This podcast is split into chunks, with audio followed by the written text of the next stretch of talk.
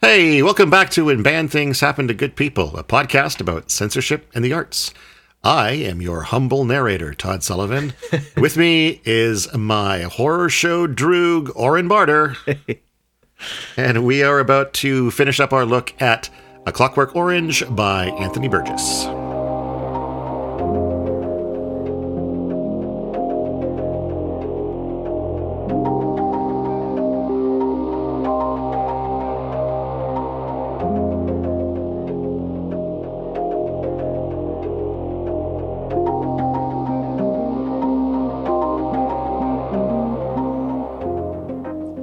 We're done this book already. It seems nuts. It does seem really, Um, really fast. Yeah. like uh, after spending like two months on um, our first book because we were doing it every two weeks and because there were delays and because it was a longer book these last two ones um, the handmaid's tale and uh, this one a A clockwork orange just seem to have flown by Well, how many pieces did we break The Handmaid's Tale into? Four or five?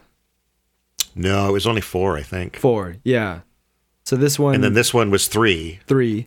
so even fewer episodes Yeah. although we'll have four after we do the film Yeah. Um, but it, it just seems weird to like not even be a month into 2021 and we're done our first book, and I'm not even not even 100 percent sure yet what we're gonna do next. But uh, we'll have it figured out soon, I guess. Uh, how you been this week? Not too bad. Yeah. Yeah. Yeah. Things have calmed down a little bit at work. Oh, that's good. Yeah. I like how I'm just using this as like a like an audio blog. It's like, yeah, my work week's been pretty stressful, but you know, this one wasn't too bad. It's like your weekly therapy session. It's like, well, I don't hate my father quite as much today as I usually do. Tell me about your mother. Um, yeah, how about you? Nothing really to report. I don't think it's been a it's been a slow week. Um, Well, those are not always a bad thing. They're not, and I'm not complaining. Um, I am uh, I am currently unemployed, so I have been maybe spending a little bit too much my uh, time, sorry, in relaxation mode rather than, you know, looking for work and being a productive member of society mode. But uh, I think it's it's hard coming out of like everything kind of grinds to a halt over the holidays. Um, whether you're working or not, I think to some extent, and it's especially when you don't have any responsibilities to dive right back into Right. it can it can be easy to just kind of maintain that kind of slothful mindset that kind of creeps in especially between like uh christmas and and new year's where like it's just like the week from hell that lasts forever but also you can never get anything done And then also, you know, during a pandemic, it's like I could get up and go do something, but that would be unsafe. So I'm going to be a be hero, unsafe. and I'm going to Yes, stay exactly. home. Yeah. that's that's what I'll, that's what I'll tell myself from now on when i when i don't get out of bed until like noon it's because i'm being a hero and not tempting myself to go outdoors yeah, those, you know, uh, from 8 a.m. to noon when everybody else is out infecting each other, i'm home safe you're being safe. I'm, I'm doing my part um before we dive in uh, are you drinking anything tonight Yes, my lovely girlfriend was kind enough to go and get me a nut brown ale from Spinnakers. I think I've had this on here before. It's freaking delicious, though. Yeah, it does sound like something you've mentioned before. You sound like something I've mentioned before. I am probably someone you've mentioned before. um, I've got, uh, I've got, I'm t- drinking a new one for me right now. It's Craft Stout from Parallel 49, Okay. And it is apparently Wait, nitrogenated. wait. Parallel 49, I thought they made coffee. They, well, maybe they, they definitely make beer as well. Oh, okay, cool. Sorry, I cut you off.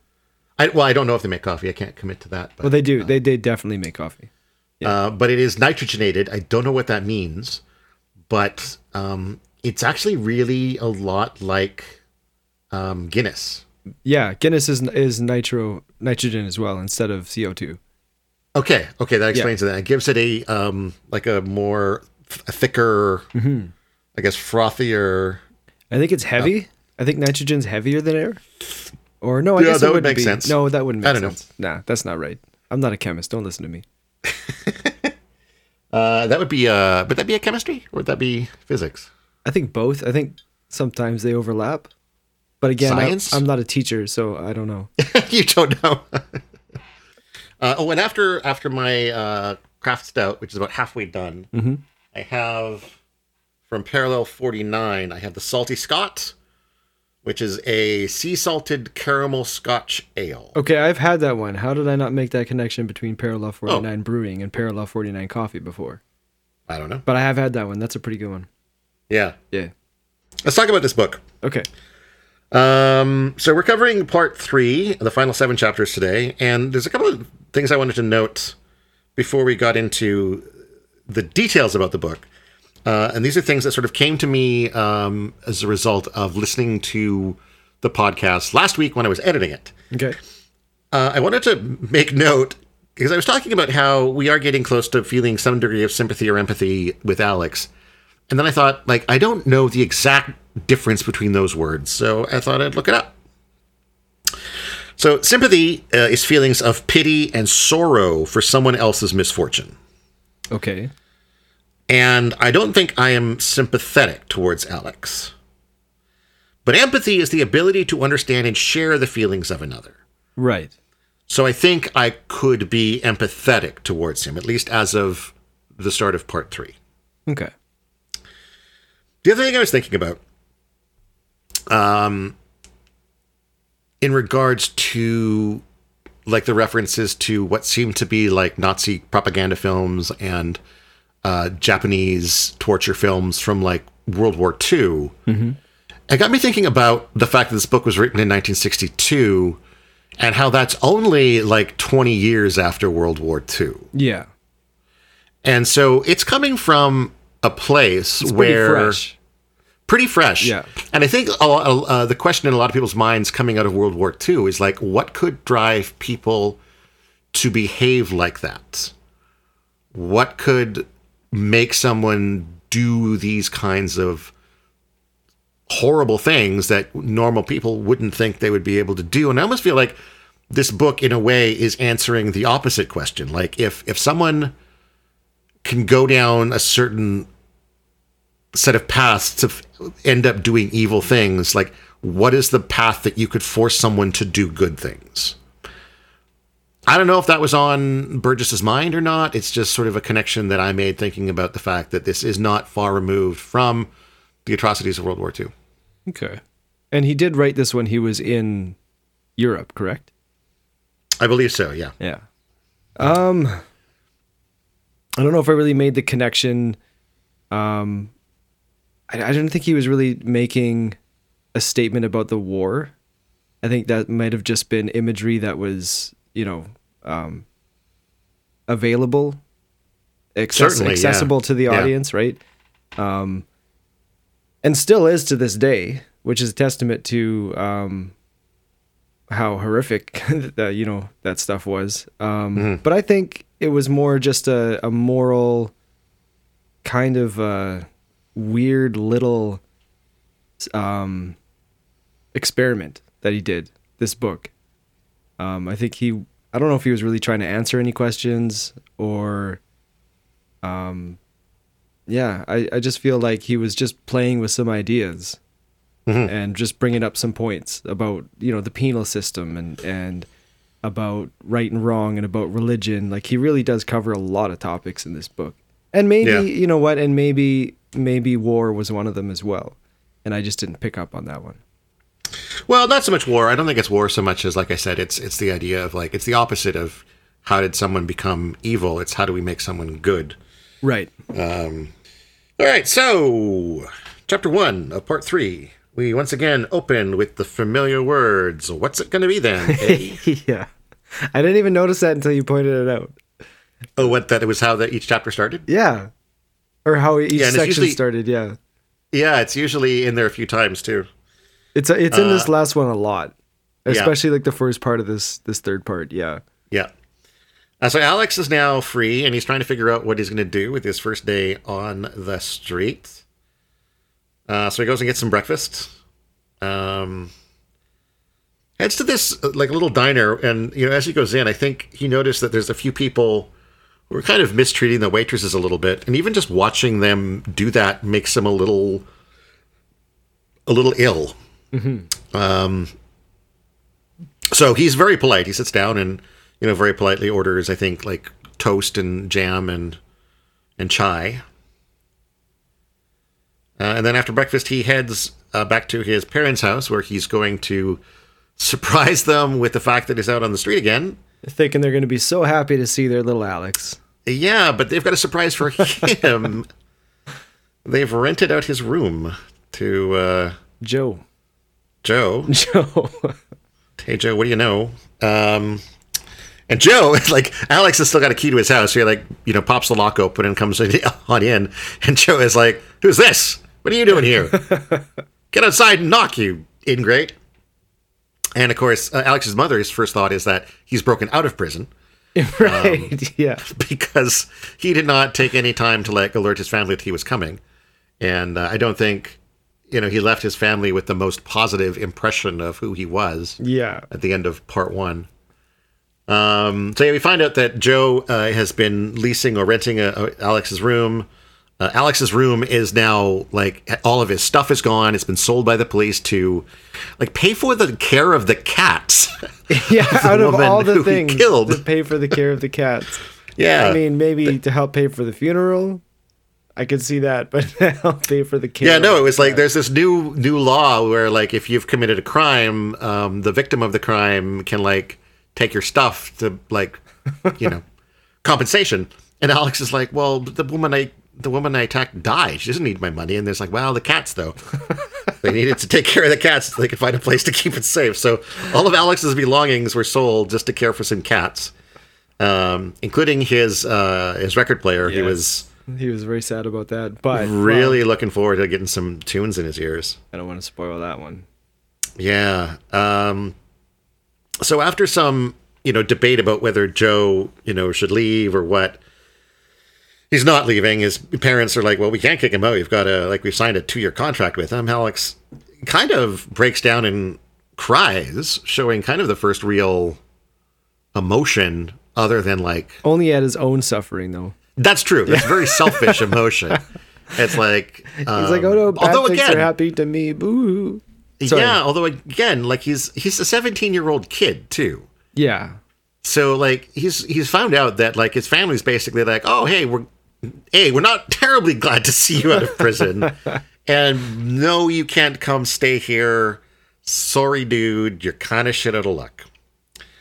Um, which again, like we can kind of understand where they're coming from, but it, you can also kind of empathize with with Alex as a 17 year old being essentially kicked out of his home by his parents and some stranger named Joe. Who is like the same age as his parents, but like Um, Yeah, acts like their son. He's like, they've treated me like their own son, and he's like, you're about the same age as them.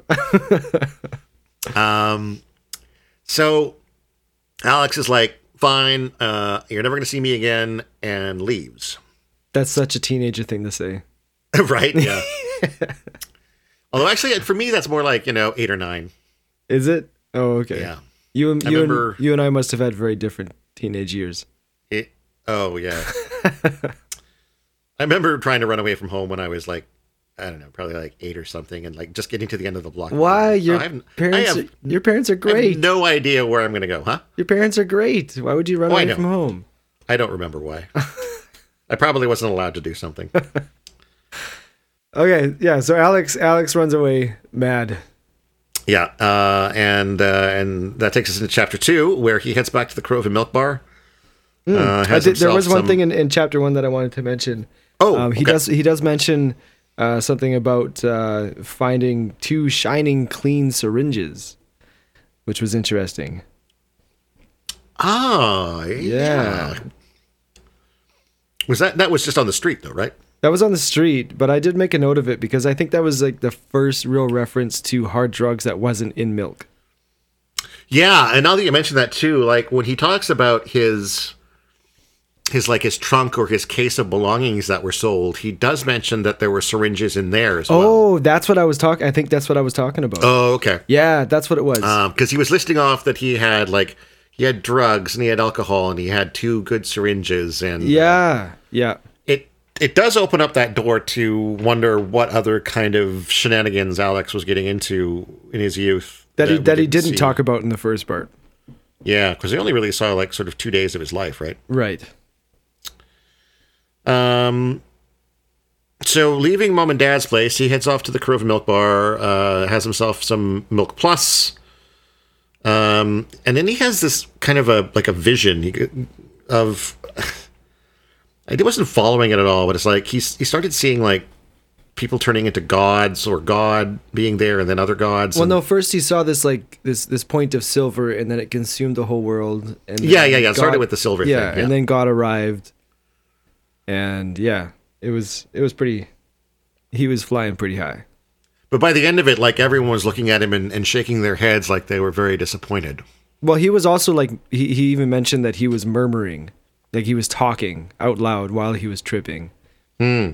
and uh, not really making a lot of sense. He's he was like, I would say this and this and yeah. So I think he was like probably making a scene. It'd be interesting to see how they played that in the movie. Uh, I don't. Yeah, my my gut feeling is he doesn't go back to the Korova Milk Bar in the movie, but What? Okay, could be wrong.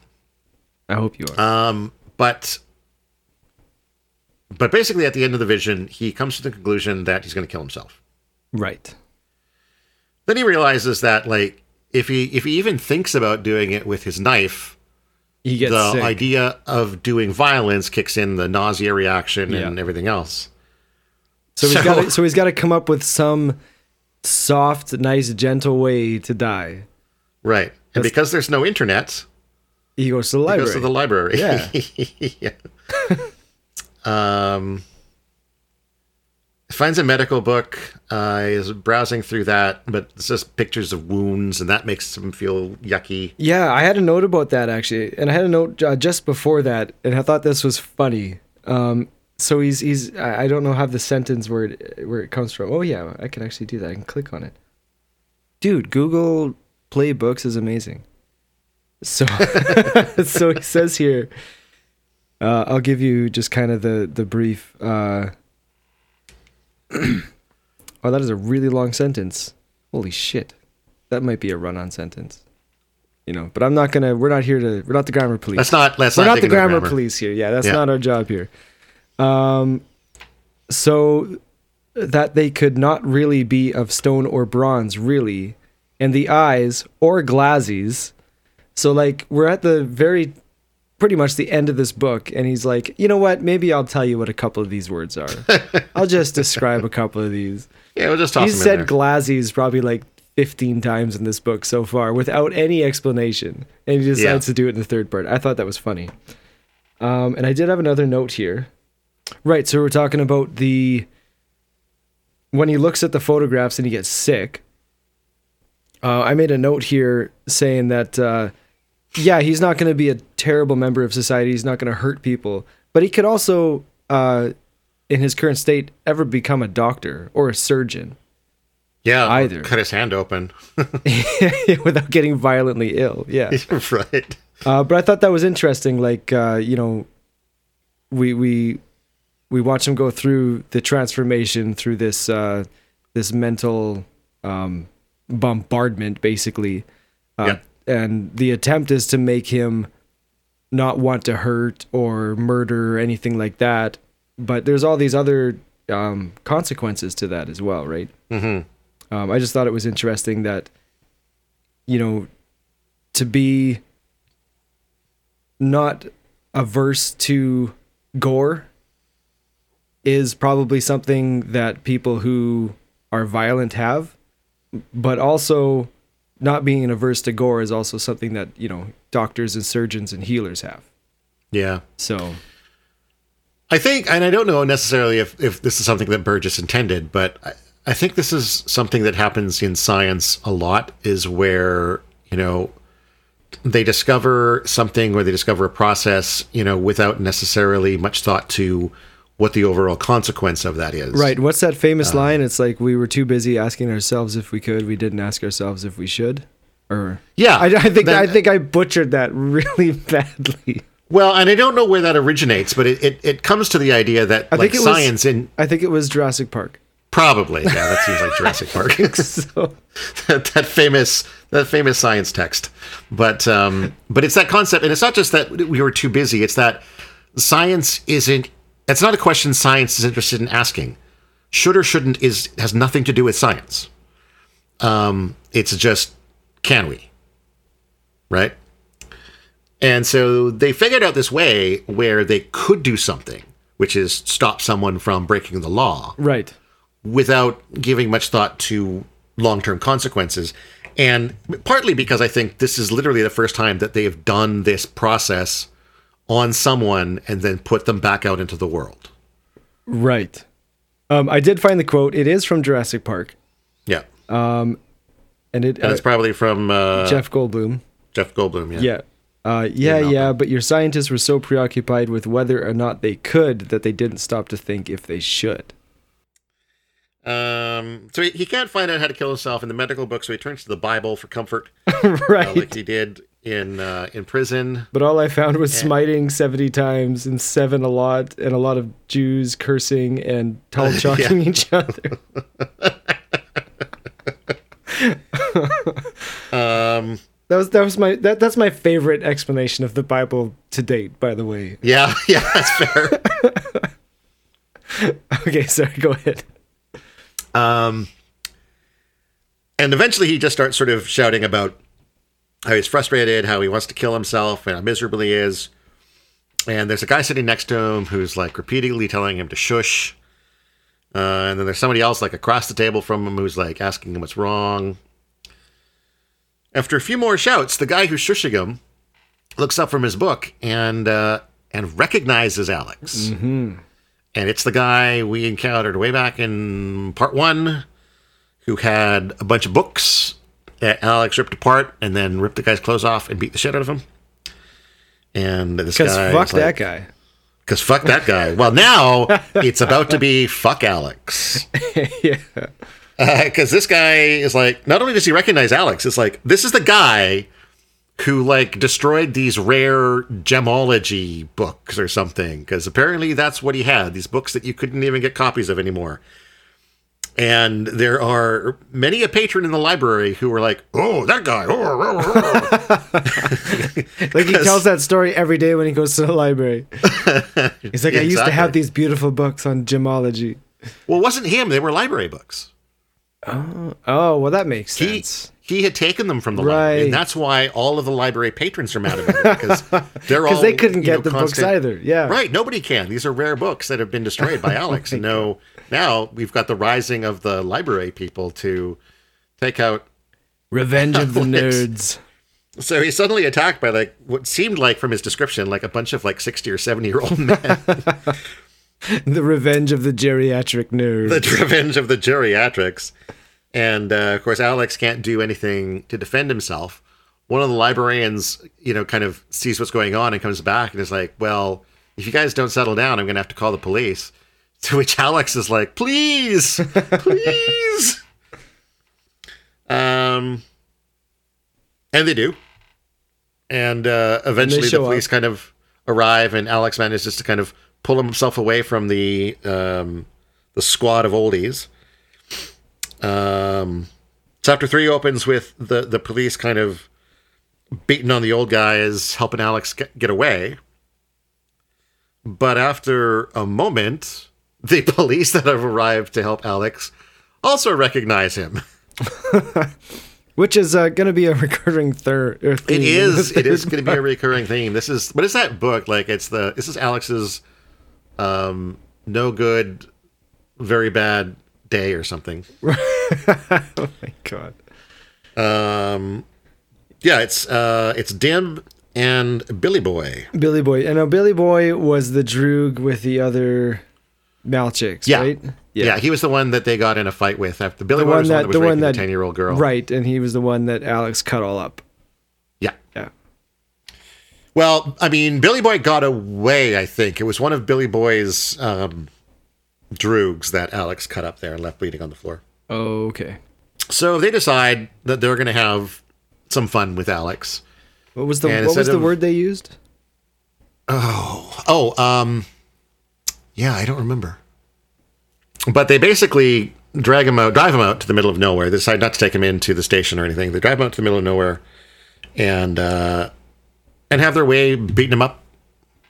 Now, okay, the way that one was worded, I I was a little confused at first. I thought that maybe they were having their way with him in a different way.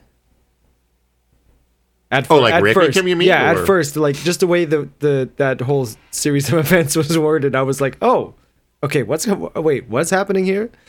The driver is watching them do what now?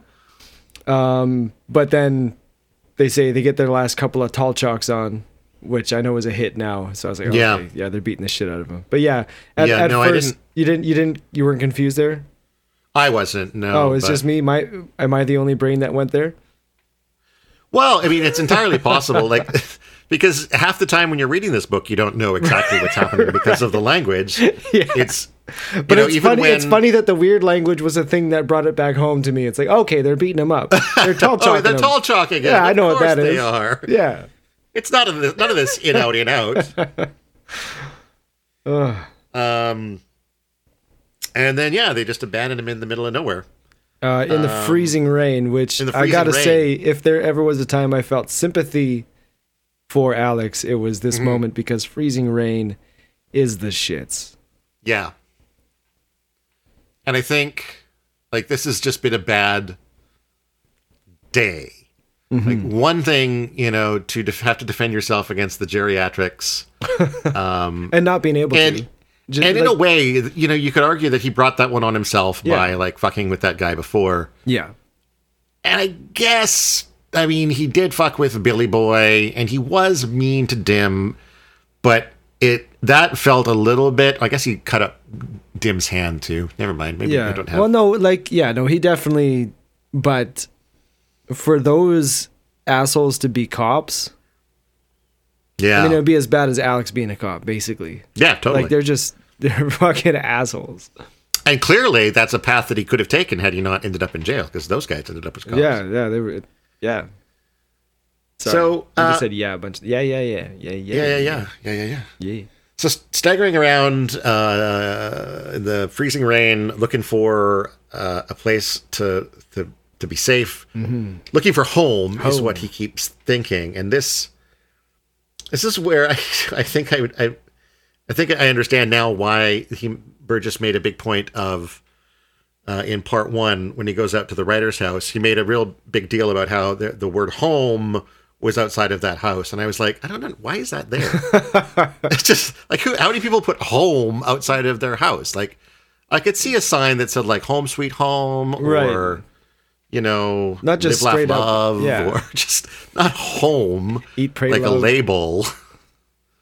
Um, but Alex is out looking for home, and he stumbles across this building that has the label "Home" on it, and uh, Now I wonder if that was something that that uh, he meant to do.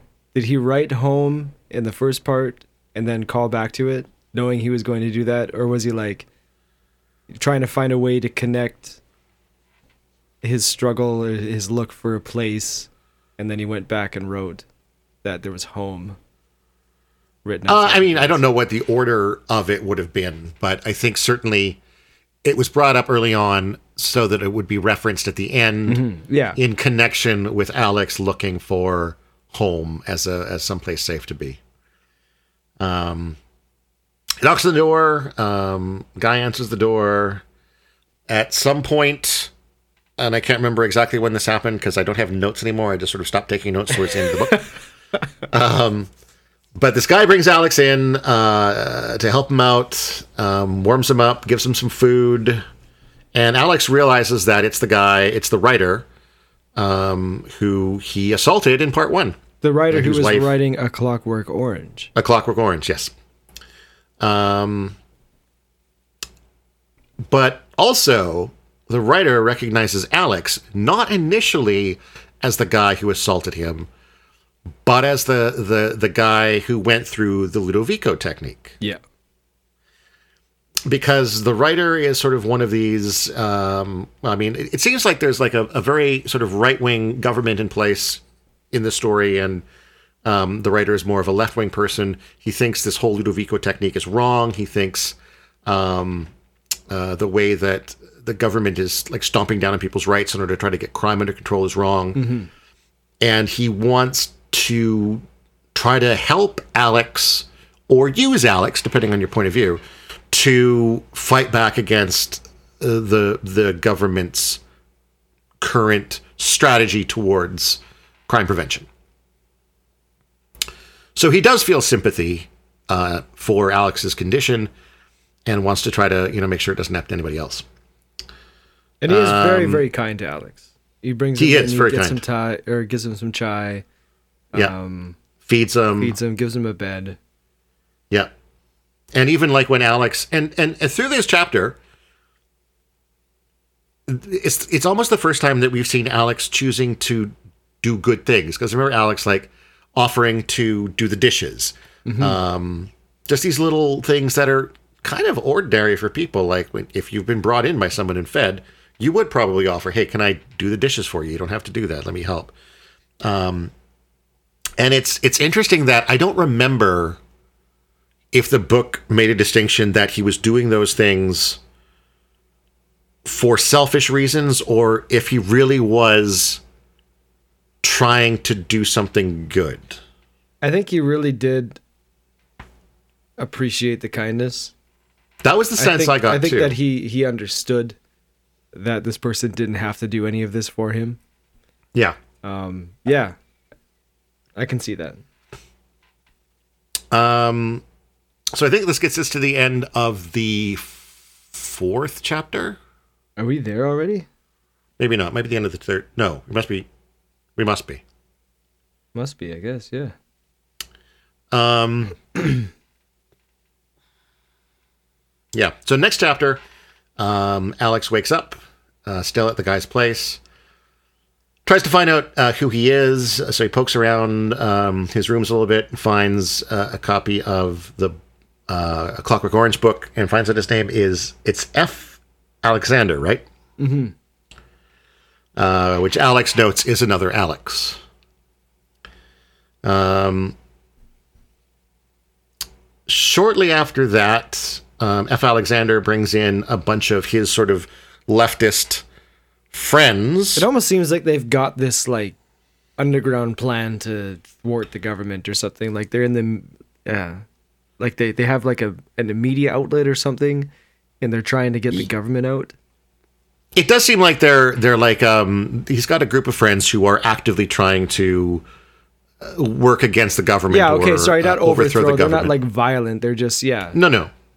They're trying to get support from the people to oust the current government. Yeah. Yeah. And and F. Alexander obviously has this idea to use Alex towards that, and so he brings these people in to be like, "This is that kid who went through this process. This is how they fucked him up. Um, how can we how can we utilize this?" And as they're talking, Alex starts making some slips of his language. At first, it's just a couple of NADSAT phrases that he drops that F. Alexander recognizes.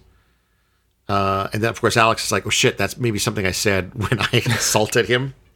And raped his wife. Oh Um, yeah, we didn't wife. talk about um, the fact that his wife died Yes. afterwards. Yes, that's true. That's actually a really, really, really important uh, element of this uh, part of the book. Yeah. So, yeah, uh, F. Alexander's wife died. Um, Did they really explain The- why? Like, was it was it injuries or was it like just died of like the stress or? I don't think I don't know if they really explain that. Yeah, I got the sense that it was from the trauma of it. Whether that means, like you said, the the injuries, whether like she herself couldn't handle the memory of the experience and took her own life. Right. Um, yeah. But it's it seemed like at, at least he was blaming the trauma of the event. Um, and one of the things he talked about is like how how how difficult it was for him to live there where they had lived together, but how he also didn't want to go someplace that would be without her memory. Right. Which is, you know, here's this guy who's in a way actively torturing himself every day by remaining in this house where his wife died, but needing to do that because otherwise it's like she's not around at all. But it, it definitely paints this picture of a guy who is still he, he is still traumatized by what happened the night that Alex attacked as well as the aftermath of that. And I think he started maybe suspecting Alex when he mentioned that he had heard of a Clockwork Orange. I so when that came up, my first thought was, okay, this is when Alex gets found out. Yeah. Because my sus- my suspicion was that the author had never published a Clockwork Orange. Yeah.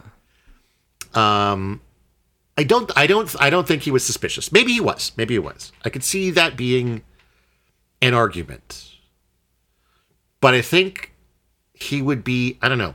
I feel like he would be less verbal about his increasing suspicions in this chapter. Mm-hmm. If he had started to get suspicious after the mention of a Clockwork Orange, I don't think he would have been like, "Huh, those words seem familiar to me." Right. Although it also might be that that's the only way that Burgess could communicate that the author was figuring it out, because of course we only ever see the story from Alex's perspective. yeah. Um, but yeah, gradually he begins to kind of um, figure out that this that Alex is the one who um, attacked him. Um, I think it starts to solidify after Alex calls someone dim, and that triggers F. Alexander's memory of the guy called Dim, who had Who been with Alex night, when yeah. they attacked. Yeah. Um. Eventually, I think is it this night or because basically in this at the end of this chapter or at the beginning of the next chapter, um, they send Alex off um, to a new place. They're going to take they they're supposedly going to take care of him um, until they can sort of use his story to help undermine the government. And F. Alexander sends him off with a few of his friends, and they drive him out to this apartment. Uh, when they get there, the uh, the people that are with Alex just sort of subtly ask Alex, Yeah. "Are you the one that attacked him? It's it's fine. It won't go any further than us." And I feel like I feel like F. Alexander want like asked them to ask him that. Absolutely, yeah, absolutely. That's what I. That's I. I felt like he had pieced some of the pieces together, and he was like fairly certain. yeah. Yeah. And I, I think they were absolutely lying when they said it wouldn't get back to him. Yeah. no, definitely. Um, but at this point, you know, Alex is kind of in their hands, and uh, and I don't know, like He's gullible. he's he's gullible, but is this also maybe like an attempt to also do something good by fessing up to it? And I mean, he fesses up to it and also says like he's paid, like he did his time in prison, and uh, and then he did the Ludovico technique, like, and that technically is was part of his sentence. Yeah, know, but he didn't. He never of- did get arrested for what he did to to that man. Oh yeah, no, that's a good point. That's yeah. a good point. He got arrested for the only the one thing, which was um, The cat lady. killing yeah. the cat lady. Yeah. Yeah. Okay, that's true. Um, yeah. Okay, so yeah, they they they tell him that they're going to take care of him, and that he's in good hands, and that he's going to make a difference, and he gets the feeling like, I think he does feel like he's going to be kind of held there. Um. Oh, I didn't think that. Yeah, I got the sense that um, that he felt safe in a way that like, and again, you know, he spends a lot of time talking about like the, um, where he's staying. You know, like he, he made reference to like how badly cramped the prison cell was and how big an upgrade it was uh, when he got to uh, the place where they were going to do the Ludovico technique on him. Uh, again, you know, it's this place is small, um, with two bedrooms, and but then also sort of just a single kind of living area.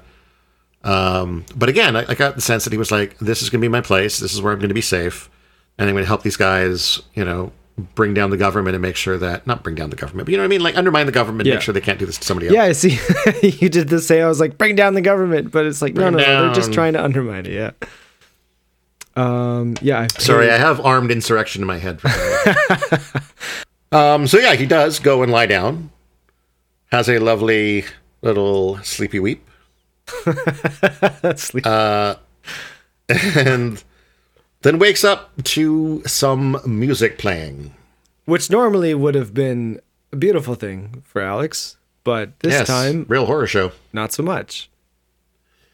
Yes, because of course he cannot handle music anymore without feeling nauseous and getting a pain in the Gulliver. All of which um, F. Alexander knows because he's read the articles about Alex. Yeah. Uh, and that is who is behind the musical assault. Uh, Alex finds he's locked into the apartment, can't get out. Well, locked in his room. to sort of- locked like yeah, locked in his Oh, is it just the room? Yeah, he's locked That's in fair. his room, yeah. Yeah, It's locked from the Um, outside. He can't open it. yeah. Uh, oh no, but I thought I seem to recall him like looking at. There were a couple of uh, uh, uh, brochures on the table. I thought he looked at. No, that wasn't uh that was a different time. No, because that's what inspires him to jump out the window. Yeah. So, um, what I videoed, he looks down um, at at the table. I think what I videoed was the Slovo death on the cover of a like pamphlet, even though it was only death to the government. And like it was fate, there was another like Malenki booklet, which had an open window on the cover, and it said, "Open the window to fresh air, fresh ideas, a new way of living."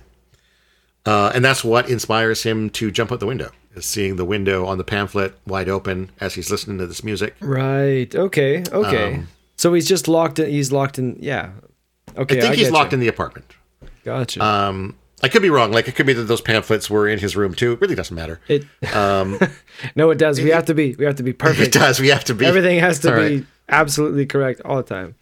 All right. Email us uh, if you are. Uh, let us know if you're on Team Bedroom or Team Apartment. Uh, email us your thoughts. We will read them maybe on the live episode. That's uh, badthingshappen at gmail.com.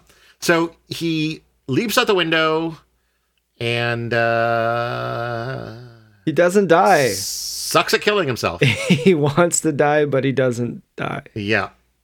Uh, but he bangs Um, himself up pretty damn good. Yep. And ends up in the hospital. No, I don't think he was in a hospital. He was in some room somewhere. He even mentions that uh, Well, I guess that's he true. thought he like he woke up because he had like there was like the blood um, in an IV going into him, or was it blood or fluids? I don't know, one or the other. And it, it was uh, krovvy. This krovvy, yeah. Yeah. And then he he does mention that at first he thinks he's in the hospital, but then he realizes that he's not, and he flashes has a flashback to when he was a kid, and apparently he was sick as a kid, and he spent some time in the hospital. Yeah, diphtheria or something. Yeah, which maybe that's why his parents were like so tiptoey around him. Because they thought he still had diphtheria. no, because they like they almost lost their little boy. So Maybe, yeah. That's a good point. what is diphtheria? Is wait is like that is a life threatening illness, isn't it? I don't know. All I should have Googled that too, eh? Diphtheria. I feel like that's something you die of on the Oregon Trail. That's dysentery. I'm pretty sure diphtherias are too. It's a serious infection caused by strains of bacteria called Corynebacterium. Corynebacterium. Hmm. Corynebacterium? Diphtheriae. Diphtheriae. I know how to say these Okay. words. That make toxins, poison. It is also known as the Klebs-Loeffler bacillus. Oh, indeed. Indeed. CDC recommends vaccines for infants, children, teens, and adults to prevent diphtheria. Can lead to difficult breathing, heart failure, paralysis, and even death. that sounds all pretty bad. None of those things sound great.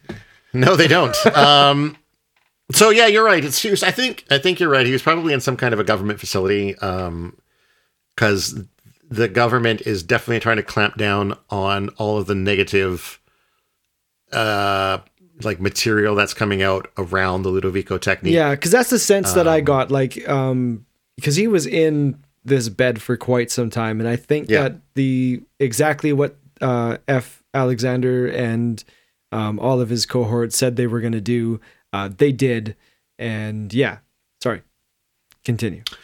Well, so here's what I think is interesting is I I think that once they figured out once F. Alexander figured out who Alex was, his plan was to drive Alex nuts to the point where he killed himself. Yeah, Um, and that his death following the Ludovico technique would have looked so bad on the government yeah, right? but he didn't die. and so now now the government He couldn't do the, one thing that F. Alexander and himself wanted to do. wanted. See, and now the government is working with him. They're like promising him a job once he gets better. Um, they've now they've done brain surgery on him to get rid of what the Ludovico technique did. I got I have two reasons for thinking that um, he had brain surgery, and one of them is pretty much what I would say the evidence is. So, like, he asks at one point if he did have, you know, if they messed with his brain, and the nurse kind of is like, you know, whatever they did, it was good for you or whatever. Um, but there's a reference to like later on after the bandages are off his head and his hair is growing back. Right.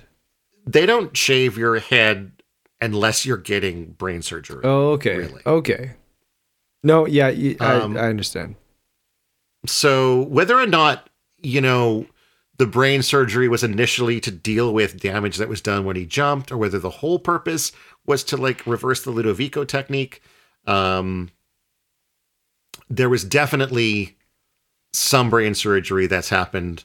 Um, now, uh, there is a point in this chapter where some doctors come in with like flashcards of like horrible, violent crime stuff on them and and show them Daleks to like, what's this? What's this?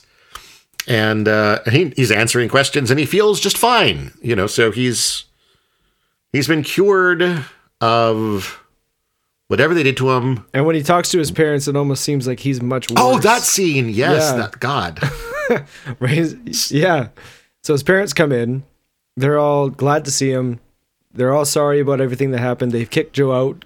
Yeah, that's it's not just that they're glad to see him. They'll they're coming back like like a a, a dog who just shit in the corner, and they're like, oh God, please, please, because I think to an extent like they're feeling somewhat responsible for his attempt to kill himself. Right.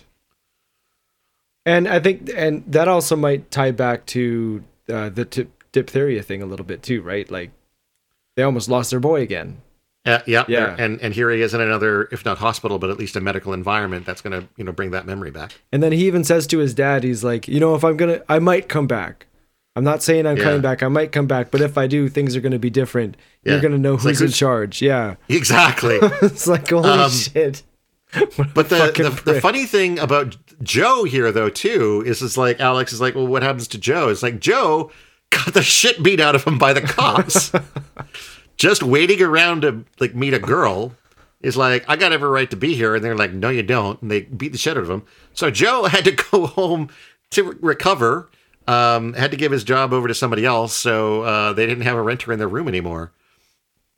Uh, everything, everything kind of is turning up Alex. at the Everything does turn up Alex at the end. which is a bit crazy. Um, until, well, I wouldn't even say until. I think it was all pretty much going his way. I guess. Like he's got a, he's got a like his job is dealing with music for the government for archives, Yep. and he gets paid good for it. He's got a new uh, gang of Malchiks, Yep. and he's the leader, which is what he always wanted to be. He's the oldest. Everybody looks up to him. That's what he always wanted. So here we are at chapter seven, Yeah. um, which is the infamous chapter seven.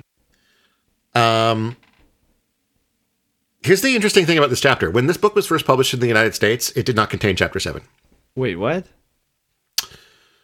When A Clockwork Orange was first published in the United States, chapter seven wasn't part of the book. It ended at chapter six, um, which is how the movie ends. Okay, why?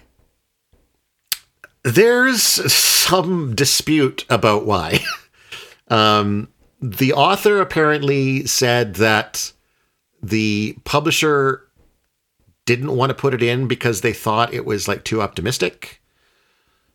The publisher later claimed that the author didn't want to put it in. No one is claiming to be responsible for it. No, he did it. but- no, he did it. but um and that's why the movie is the way it is because that's the version of the book that Stanley Kubrick read and he was a good way through the production of the film before even discovering that there was a, a final chapter and uh and at no point did he consider using it and I I am I'm not a fan of the last chapter and I'll tell you why. It it's not so much the content of it itself. It's that it it shouldn't be chapter seven of part three. It should be an epilogue. Okay, so you're not The you're, fact- you're, you're, you're so hold hold on, let me get this right. You're not upset that the chapter exists. You're just upset that it's not an epilogue. He breaks his own structure. right. part one, or sorry, chapter one of part one, part two, and three all start with what's it going to be then, A? Mm-hmm. That doesn't happen in any chapter seven until this one. And it breaks his own established structure. What a prick. If he'd had a proper chapter seven, well, it's also the fact that nothing that happens in this chapter connects with anything else that happens in part three. It should be its own independent thing. It should be an epilogue. yeah, I can see that. But also It doesn't that would break up with as- the three parts of seven chapters. Well, then he was wrong to do that. Then he was wrong to do it that way. Shots fired. Shots fired. Shots fired. Okay. Um, okay. I also kind of agree with supposedly the the. It's like so basically what happens in the in in in chapter seven of part three is Alex, as you said, he's got a good job at the government. He's got a, a new uh, gang of droogs. Um, it, it opens very much like the very first chapter where they're sitting at the Korova Milk Bar, uh, getting ready for a night of shenanigans. They they go out to like get up for some horror show criminality, and Alex is like, ah, I'm not really into this. Um, and then he he wanders around for a while, like trying to Well, he, he he sends he sends all his droogs off to do their own thing, and he yeah. wants to be on Well, his, first, his and this is I don't know. This struck me as really weird. Um, first, they go like beat some people up, and then they go to the um, to the bar that they regularly go to, and uh, and so one of the droogs is like, you know, um, drinks for everyone, and Alex is like, well, hang on, I don't know if I want to buy drinks for everybody. This is my money that I worked hard for. I don't want to spend it on these people. So, like already, Alex is turning into a capitalist. Um, uh, and then yeah, he sends his droogs on their way, and uh, and what was interesting about that um, is it was like uh, they were they were planning to do something that night, and and one of them was like, oh well, we'll we'll wait for you till tomorrow to do it. And Alex is like, nah, do it tonight. I'm not really like do what you got to do. And then he goes like, yeah, he goes wandering around, kind of soul searching. Um, ends up going somewhere for tea, and bumps into Pete the quiet one. his old droog, who's married now to a girl named Georgina, who, Who giggles a is lot. quite and is entertained by the way Alex speaks. I like how she asked him, uh, "Did you did you used to talk like that?" um, and it's you know Alex is like, "How can you be married? You're like you're so young." Um, and Pete's like, "Well, you know, I'm 20." Um, which is you know still pretty young. I'm gonna say maybe not maybe not so much in the 60s like i feel like the difference between 15 and 20 i mean it's still I mean, that's, that's- a big gap but i mean Yeah. like yeah i think a lot of people in the 60s when they were 20 they were they were settling down Yeah, for sure.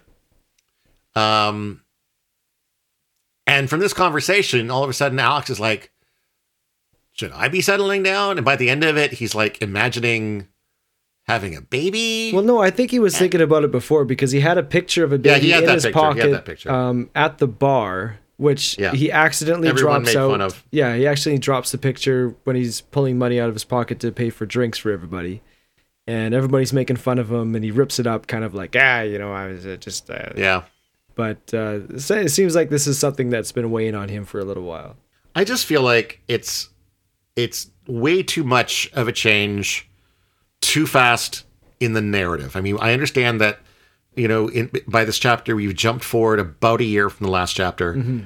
but we're supposed to go from you know at the end of chapter six, Alex is like he's super excited to be able to go out and murder and rape and do all this kind of shit again, and now one chapter later, he's out you know, beating people up, but we're also supposed to be accepting that he's in the back of his mind. In the back of his mind, he's like, "Yeah, but should I settle down?" And I, I don't think, I don't think it, it's earned. I don't think that kind of character jump is earned. I think it would have worked better as an epilogue. I still don't think it would have worked great. Okay. Um, because I think there's um, and I, I I don't know if I'm if I've read this in an interview with Anthony Burgess or like sort of a, a take on the book, but I feel like I've read that the intent is that this kind of criminality and antisocial behavior is something that people inevitably just grow out of, and I I don't agree with that take. I don't think that's a correct way of viewing the world. I'm sure in some cases it is and may even be the case in the majority of situations where you've got teens who are acting out that eventually they're like, you Yeah. know what, I'm I'm too old for this. I think I think like the way that I've tried to take any lesson in this book has been to pull from either side and just bring it a little more to the middle. Mm. Right? Like uh, everything that they're trying to do to make society a better place, you know, the government, I think really you take that hard left and you pull that to the middle. Actually hard Oh, hard yeah. right, I guess, pull it to the middle. Um, you take this this full free for all violence, ultra violence, rape, and murder.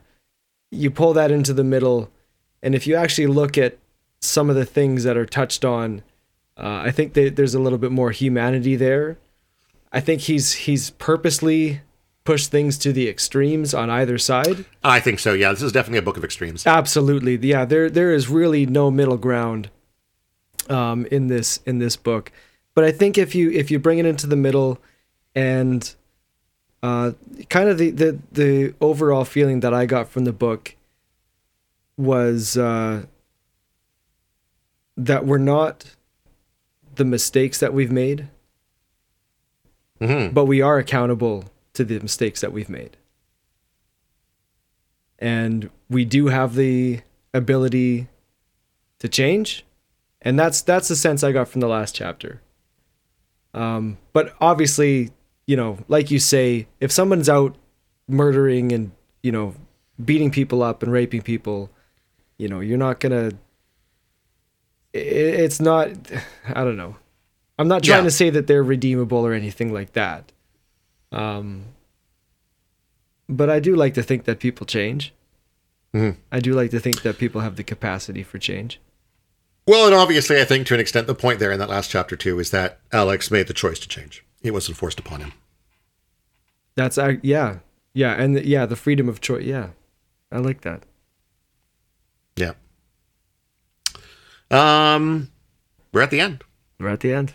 I mean, we still have to watch the movie and then we'll do the live wrap up. But yeah, Yep, for sure. We're at the end of part three. Um, I guess we kind of try to, at this point, you know, if we talk about final thoughts of the book, it's about the book as a whole. So let's hold off on that maybe until we do the live episode. sure, yeah, Um, I'm looking forward to watching the the movie and catching differences, similarities.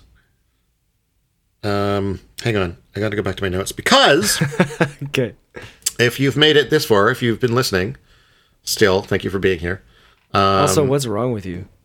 we're going to treat you to our final episode of What the Fuck Is He Saying, which we forgot to do at the beginning of the episode. Oh yes, episode. I was gonna say we should do that. Okay, Yeah. Um, I have another bunch. Um, I got like seven here. I got a few as well. All right. Okay, I, I got two I want to kind of do back to back. Okay, One is Lewdies. okay. Do you have any guesses about what that might be? Uh, I don't have that written down. Lewdies, spell it for me. L E W D I E S. Lewdies. Well, that would be pornography, wouldn't it? Uh, no. I th- originally thought it was ladies, Okay. um, but then I saw it being used in ways that seemed to refer just to sort of general people. Oh, okay. So it's like people.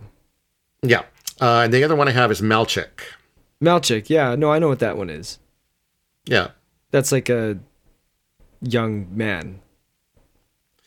Yeah, um, yeah. So originally, I, I had Lewdies as ladies and Malchik as man.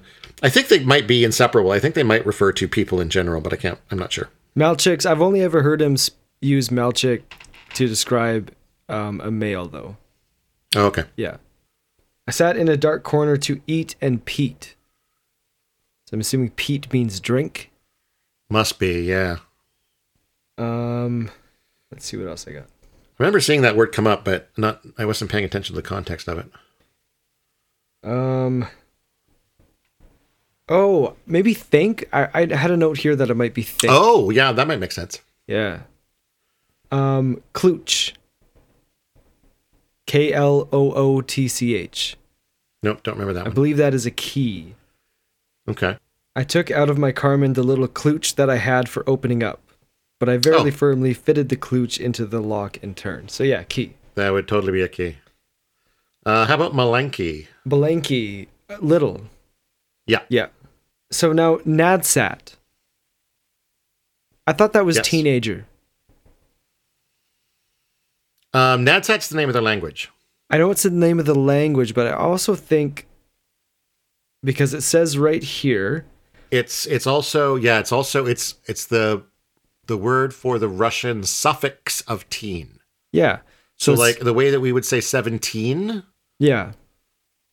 Nadsat is that suffix supposedly. Yeah. So it says, but there was no Andy there now, brothers, only a scream and a creech of Nadsat. Teenage, that is. Or sorry, um, a creech of Nadsat, teenage, that is, Malchicks, and Ptitsas. Slooshying some new horrible pop song. There was a lot of slang in that one. What else you got? I have Slovo. Slovo. Um, words, sentence, speak. Yes. Yeah. I've got uh, Nagoy, Don't remember. uh, naked. Okay. Um, one that came up, I think, just in part three. Emias Oh, I don't remember that one. name. Oh, okay. It came up a lot when uh, F. Alexander had brought his people over, Right. and uh, yeah, um, Cluve. C L U V E. I don't know. I thought it might be a nose. I'll, I'll read it in a sentence here. And he launched a Bolshy Tolchock right on my Cluve. Yep, that makes sense. Got any more? Zoobies Zoobies. Zoobies. I don't know what Zoobies are. teeth. Okay. Um, Pletchos. P L E T C H O E S. Oh, that's not clothing related, is it? I don't think so. I think it's shoulders. So he says, This kind of Veck put his rookers around my plechos Okay, and pulled me into this room. Sure. So I, okay, yeah, I thought it was shoulders or yeah, shoulders, I think. that makes sense. Okay, I have one more. Sure. Uh, ittied. Ittied. Nothing. Yeah. I I think it's hurried, Oh, okay. but it's definitely something I like ittied, in I relation to on my movement. naughty Audinaki. Could be, yeah. I, I ittied up the stairs. I ittied down the stairs. Oh, okay. Um, I'm, I'm. It's about movement. I'm, I'm just out there guessing that it's hurried. And that it could have been sense. That snuck. sense. It could have been stomped, but it has to do with a, a, a type of movement. I think that makes sense. I think hurried is a good, a good uh, translation. Yeah. Um, Anything else from you? Yeah, no, I don't have any more words, but I do do just have a couple more points that I want to make um, while Yeah, I'm totally. looking at my notes here. Um, there was a line in this book that just hit a little different than the rest. Um, F. Alexander speaks of what they did to Alex as Mhm. the thin end of the wedge. Mhm. Mhm. I thought that was a very powerful analogy. hmm totally. um i really as soon as i read that like it that stuck out to me like that was like yeah. it just hit different um and just uh, we kind of glazed over the transition from you know like like they they did the brain surgery but he he's given something to sign and he says not knowing what i was signing and not oh my brothers caring either and i said no not again alex because i Right. That's That's what got him into this whole mess, right? That's a good point. So I was expecting things to get um, possibly worse for him at this point. Yeah. Um, I didn't realize that everything was going to come out smelling like roses for him. Um, but uh, yeah, so I wanted to make a note of that. And um, his buddy If there's one lesson that we should all take away from A Clockwork Orange, is that's always read before signing. get a lawyer. Get a lawyer Get a to look at your contracts for you.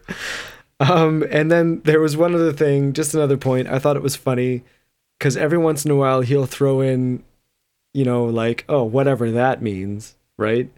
Just to, just to kind of jab at you for having to put up with his bullshit. Um, but uh, he talks about his when he meets his buddies Pete, and Pete says he's going to Greg's house, and he says Greg he's going to Greg's, whoever that is. right. I just thought that was funny. Um, I think though there's um now that you mentioned the the second time it comes up, there's there's like a feeling of not being included. I think that Alex is is kind of lashing out at there, right? Like when when he mentions it in um when he's in prison and the guy uses a phrase or a word, he's like whatever that means. it's because he It's- didn't know what it was. Yes, and it's in in, in doing so, he's not included in that that group. Right. Um, and much like with Greg, that's not something he's included in. Okay. Um, Yeah, I can see that. but that's interesting. that is interesting. Um, yeah, I'm I'm looking forward to watching the movie, going over a few more things, and uh, doing the live episodes. So, um, I think I think I've said everything I need to say right now. Um, one more question then. Um, Sure. Before we sign off, do you think anybody needs a sequel to A Clockwork Orange? No, Should we have like a, a Clockwork Watermelon no. Clock, pick up twenty years later, see how Alex is doing. a clockwork apple? No. His droogs come back wanting to do one last heist. No. okay, I, I honestly don't think so.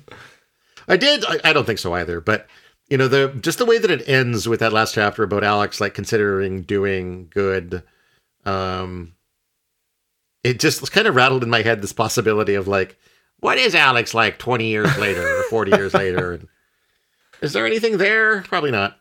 Yeah, Um, I don't know. I don't. I, Yeah. yeah. I don't think the author was trying to. Um, build a cinematic universe. No. Yeah, I, I've got a, I've got another point I want to make, but I'll make that on the Hmm. live wrap up. I gotta I Okay. gotta save some material for that. Yeah, exactly. Save all your good material.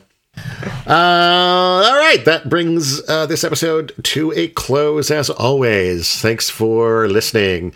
Um, we got a website. It's uh, blah blah blah media.com. You can find all kinds of links to all of our other stuff there, as well as embedded players for this podcast and another one that I do called Half Cut Conspiracies. Um, if you like what we're doing and want to support us, you can sponsor us on Patreon. It's patreon.com slash blah blah blah media.